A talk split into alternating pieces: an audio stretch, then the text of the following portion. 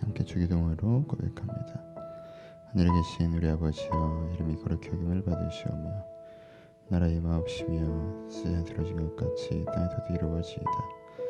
오늘 하루 에게 일용할 양식을 주옵시고 우리가 우리에게 죄 진자를 사하여 준 것 같이 우리의 죄를 사하여 주옵시고 우리를 시험에 들게 하지 마옵시고 다만 악에서 구옵소서 대개 나라와 권사 영광이 아버지께 영원히 있사옵나이다. 하늘 말씀은 시편 90편 말씀입니다. 시편 90편 말씀 시편 90편 말씀 1절로 마지막 절 여기 불 하나 더 켜줄래요? 1절로 마지막 절 말씀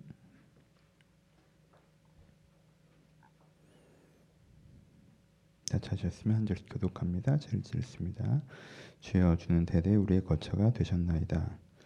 산이 생기기 전 땅과 세계도 주께서 조성하시기 전 곧 영원부터 영원까지 주는 하나님이십니다. 주께서 사람을 뒤길로 돌아가게 하시고 말씀하실 너 인생들은 돌아가라 하셨사오니 주의 목전에서는 천년이 지나간 어제 같으며 밤의 한순간 같은 분이니이다. 주께서 그들을 홍수같이 쓸어가시나이다. 그들은 잠깐 있을 것이 잠깐 자는 것 같으며 아침에 도는 풀 같으나이다. 푸른 아침에 꽃이 피어 자라다가 저녁에 되는 시들어 마르나이다. 우리는 주의 노에 소멸되며 주의 분내심에 놀라나이다. 주께서 우리 죄악을 주 앞에 놓으시며 우리의 은명한 죄를 주의 얼굴빛 가운데 두셨사오니 우리의 모든 날이 주의 분노 중에 지나가며 우리의 평생이 순식간에 다하였나이다. 우리의 연수가 70이요 강간하면 80이라도 그 연수의 자랑은 수고와 슬픔뿐이요 가니 우리가 날아가나이다. 누가 주의 노여움의 능력을 알며 누가 주의 진노의 두려움을 알리까 우리에게 우리의 날 계산을 가르치사 지혜로운 마음을 얻게 하소서. 여호와여 돌아오소서 언제까지니까 주의 종들을 불쌍히 여기소서. 아침에 주의 인자하심이 우리를 만족하게 하사 우리를 일생 동안 즐겁고 기쁘게 하소서. 우리를 괴롭게 하신 날수대로와 우리를 우리가 화를 당한 연수대로 우리를 기쁘게 하소서. 주께서 행하신 일을 주의 종들에게 나타내시며 주의 영광을 그의 제 자손에게 나타내소서. 같이 읽습니다. 주 우리 하나님의 은총을 우리에게 내리게 하사 우리 손이 행한 일을 우리에게 경고하게 하소서. 우리의 손이 행한 일을 경고하게 하소서. 아멘.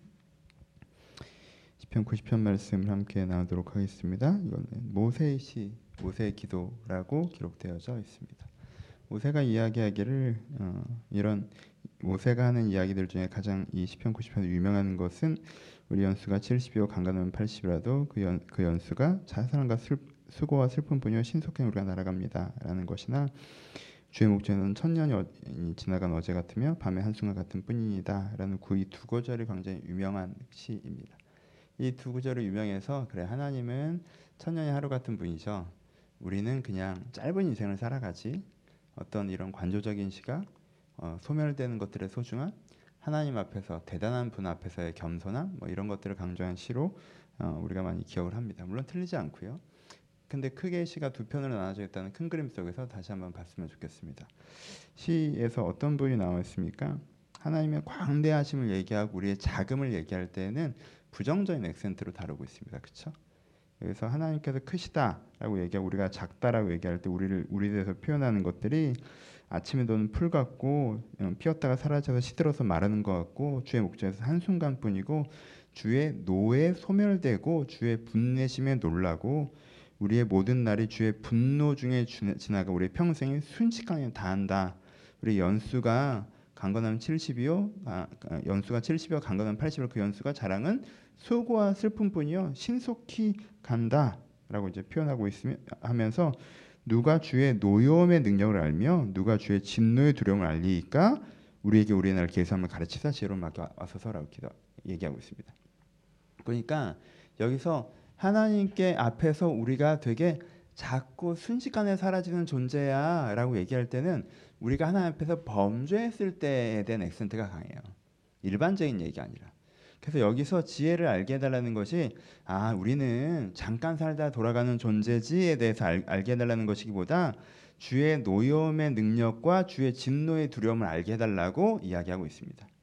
그러니까 이 단락에서 제일 큰 건 뭐냐면 내가 내 자신을 해석할 때 우리가 우리 자신을 바라볼 때 하나님의 광대하심, 크고 놀랍고 영원하신 하나님의 그 광대하심을 전제하고 광대하심 속에서 작은 나를 해석을 해야 돼요.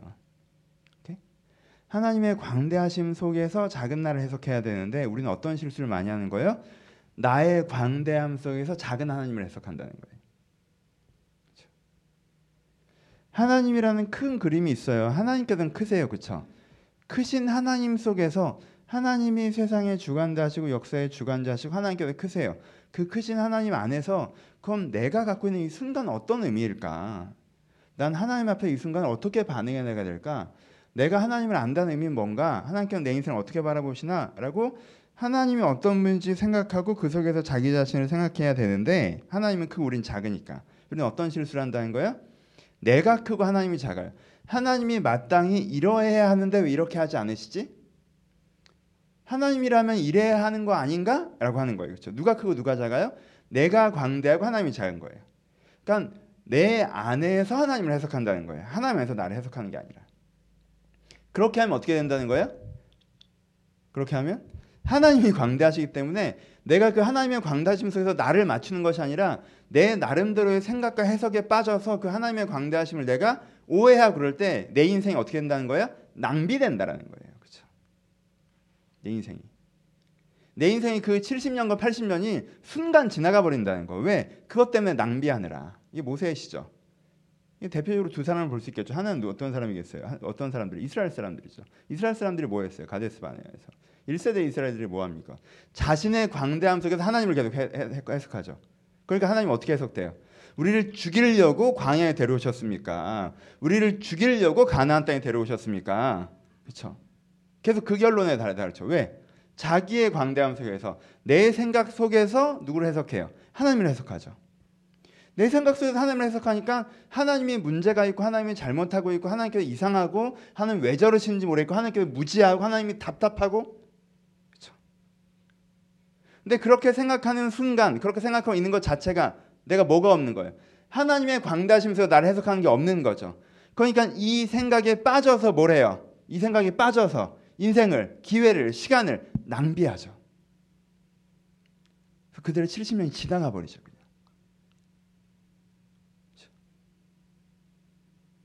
모세는 어떻게 합니까? 모세는 거꾸로 하죠. 떨기나 말해서. 뭐에서 뭘 해석해요? 하나님의 광대하심 속에서 자기를 해석하죠. 모세 입장에서 아니 이스라엘 백성들을 구원할 거면 내가 40살에 구원하겠다고 할 때 시켜줬어야지 왜 지금에 와서? 그 사람들이 나를 얼마나 싫어하는데 그 사람들에게 내가 돌아가서 뭘 어떻게 하라고? 바로가 세계에서 가장 강한 권력인데 내가 그 바로랑 어떻게 싸우란 말이야?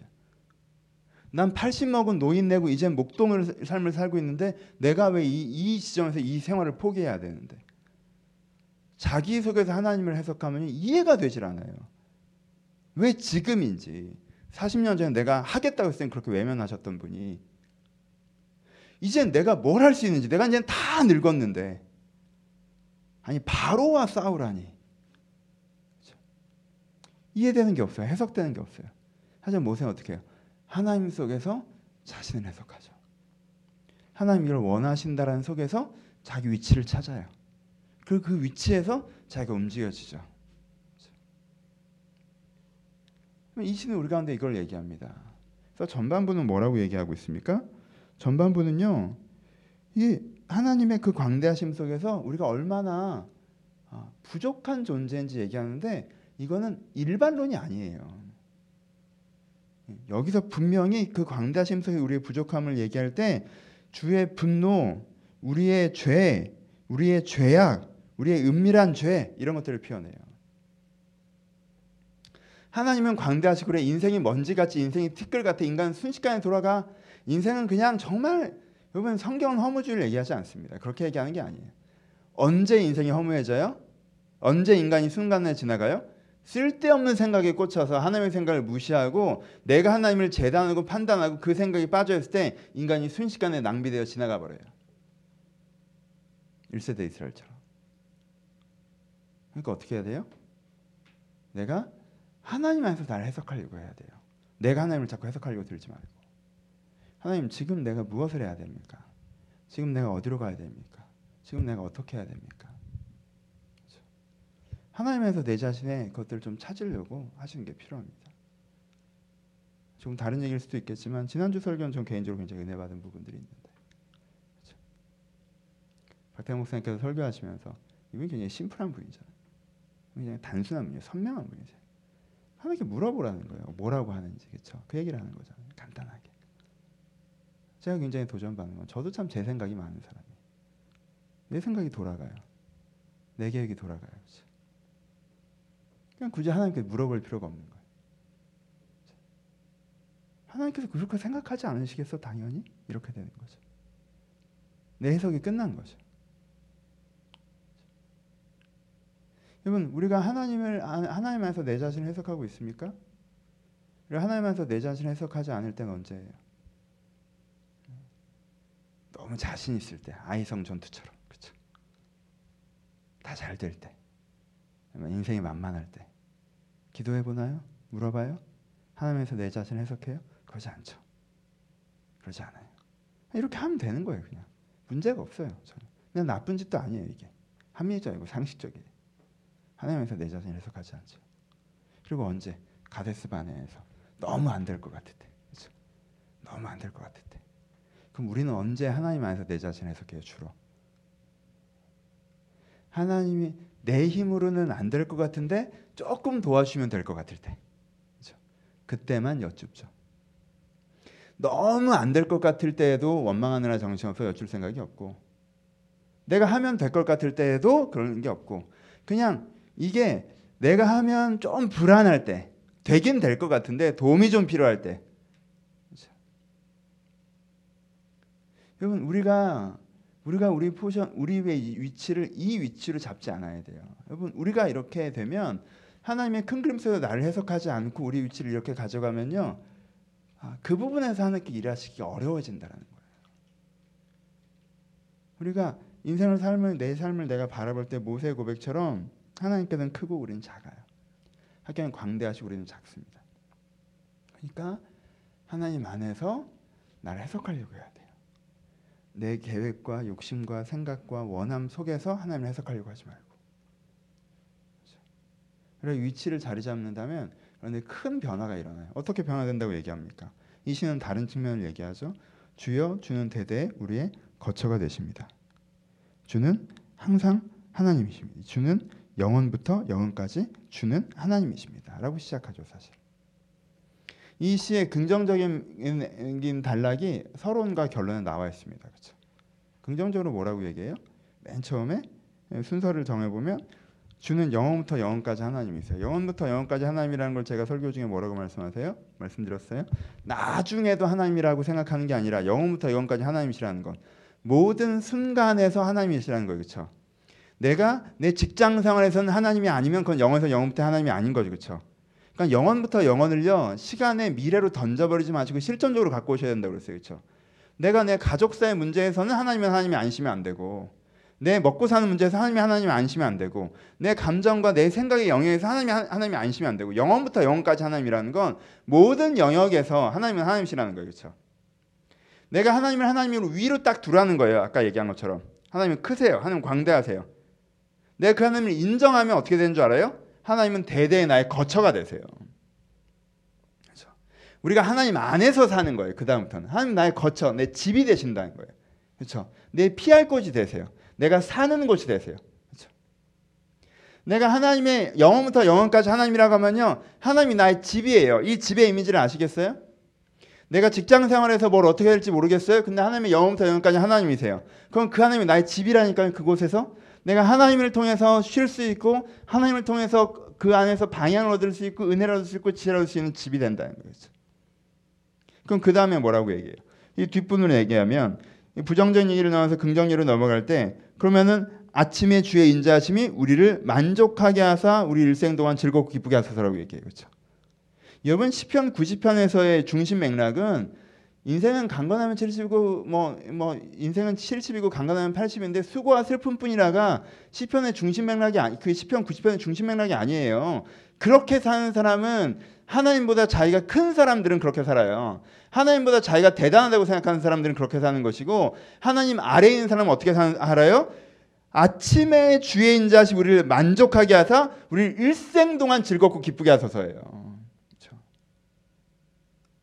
시편에서는 그렇게 사는 인생은 별거 없다라고 얘기하는 게 아니라 그렇게 살지 말라고 얘기하는 거예요. 인생 7, 80을 그렇게 험하게 살지 말라는 거예요. 내 생각에 빠져서 하나님이 이런 애 저런 애 하면서 내 인생을 낭비하지 말고 하나님을 어, 영원하신 하나님으로 인정하시고 그 하나님을 나의 거처로 삼으면 어떻게 하는 거야? 아침마다 주의 인자하심이 나를 만족하게 하시는데 우리를 일생 동안 즐겁고 기쁘게 하소서예요. 여러분 이 기도를 드리세요.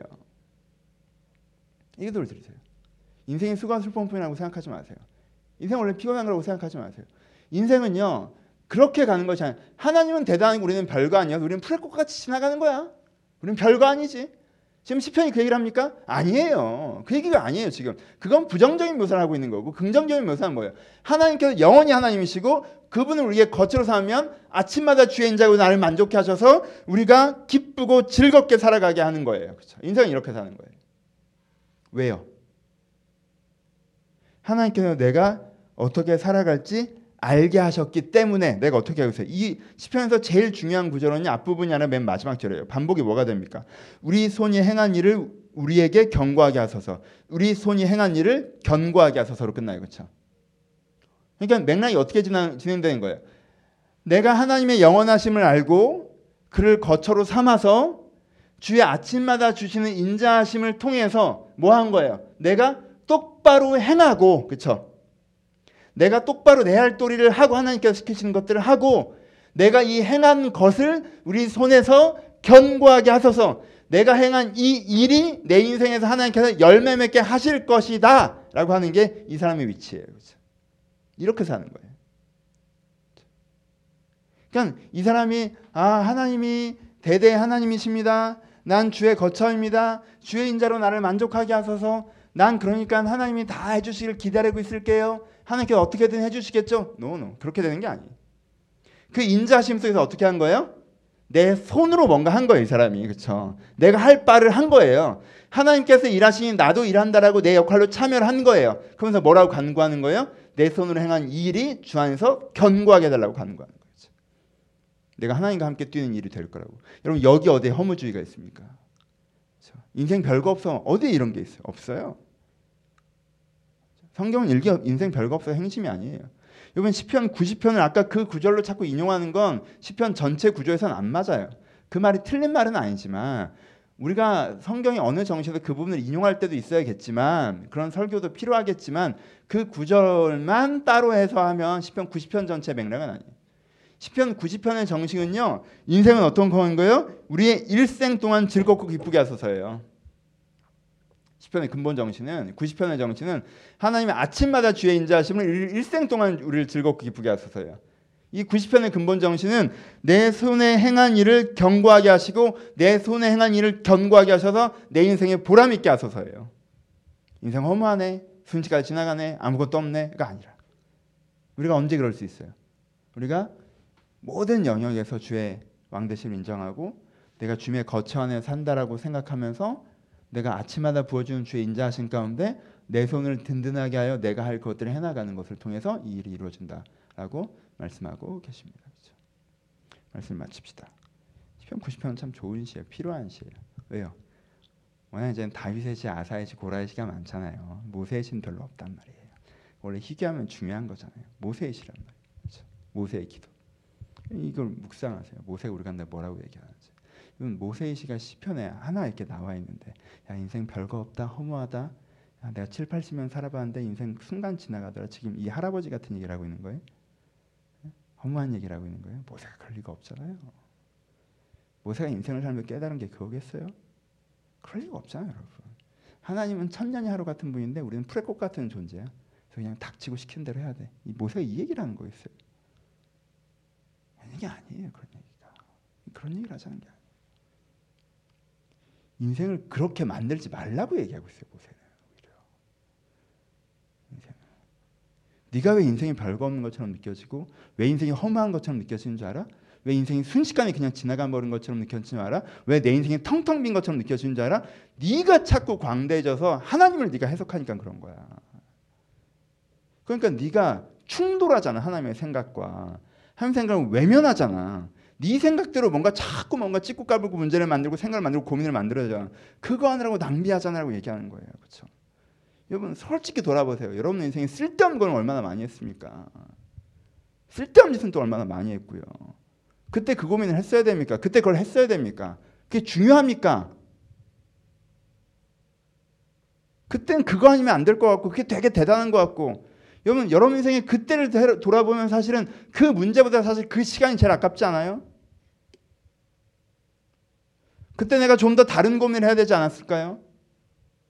내가 그때 다른 것으로 삶을 쓰지 않았으면 어땠을까요? 내가 그때 그것이 중요하다고 부여잡고 하나님 그러니까 언제 가나안 땅에 들어가는데요? 그러고 있지 말고 그 시간을 진짜 오롯이 주님을 배운 데 썼다면 1세대가 어떻게 달라졌을까요? 우리가 그렇다면 제일 중요한 첫 질문에 서야 돼요. 첫 질문에. 지금 이 고민을 하고 있는 게 맞나? 지금 이것에 내가 내 마음을 다 쏟고 있는 게 맞나? 내가 하나님의 광대하심 속에서 지금이 이것을 해야 될 때인 게 맞나? 이 고민을 해야 돼요. 그래서 하나님이 보시기에 하나님 앞에서 내가 이 고민이 그렇게 중요한 고민이 아니라면 하지 말라는 게 아니라 적당히 하세요.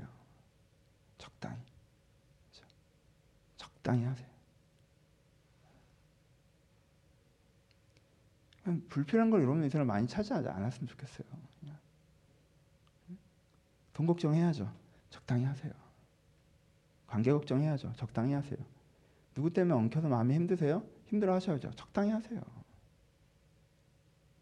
그럼 진짜 있어야 될 것이 마음의 자리를 차지하고 있잖아요. 그럼 그것이 내 마음 마음의 공간을 그렇게 많이 못 뺏어가요. 그렇죠? 좀 짜증나고 힘들고 그래도 내가 하나님 앞에서 이 날 오늘 하루 하나님이 오늘을 내가 어떻게 살길 바라신 걸 내가 알고 그 하루를 그 하루에 내 마음을 쏟고 있으면 기분 나쁜 거에 그렇게 오랜 시간을 낭비하지 않아요, 사실. 쓸데없는 거에 그렇게 오랜 시간을 낭비하지 않아요. 불필요한 즐거움에 그렇게 오랜 시간을 낭비하지 않아요. 이것이 있으면 이것이 내 마음 자리를 잡으면 그렇죠? 그렇죠? 이렇게 하는 거잖아요.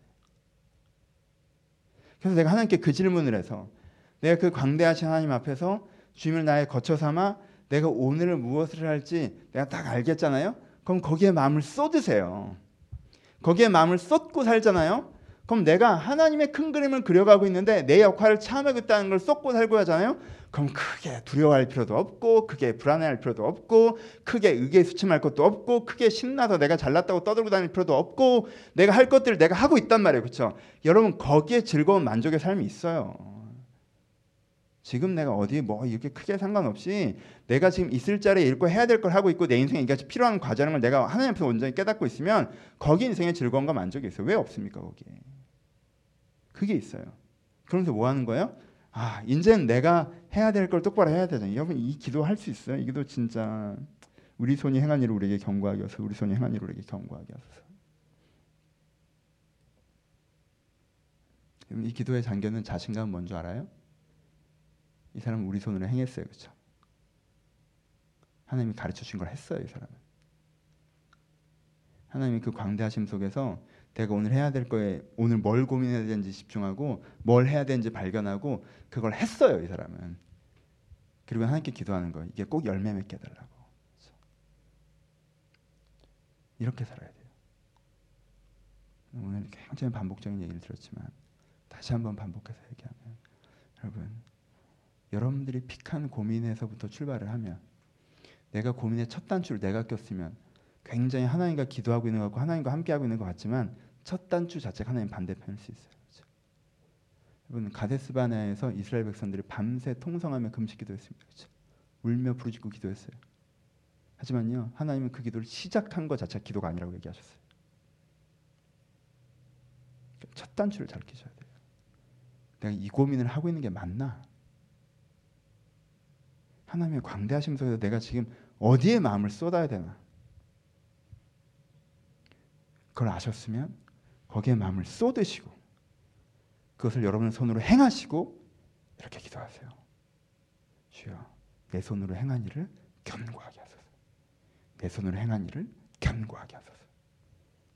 이런 인생에 허무도 없고, 이런 인생에 수고와 슬픔도 없고, 이런 인생엔 날마다 주님께 주는 그 만족이 있다라고 말씀하십니다. 우리를 일생 동안 즐겁고 기쁘게 하소서. 성경에 이런 구절이 있습니다. 그렇죠? 여러분 손으로 수고하시면서 하나님께 기도하세요. 하나님 우리를 일생 동안 즐겁고 기쁘게 하소서. 내가 주님께서 말씀하신 그것을 오늘 마음속 들어가신 그것을 내가 수고하며 행하겠습니다. 그러니 그것을 견고하게 하셔서 일생 동안 기쁘게 하소서. 여러분 이 시편 90편에서 인생 허물을 배워가지 마시고 인생 별거 없다고 얘기하지 마시고 별거 많은 인생을 별거 없게 만드는 나의 교만을 내려놓으시며 하나님께서 채우시는 이 인생을 즐겁고 기쁘게 사는 그 만족의 길로 초대받으시길 바랍니다. 한 사람 한 사람들이 하나님 제가 어디에 마음을 쏟고 지금 집중해야 되는지 첫 단추를 다시 다시 깨심을 말미암아 하나님께서 이 만족을 누리실 주님의 이름으로 축원합니다. 같이 기도하시겠습니다.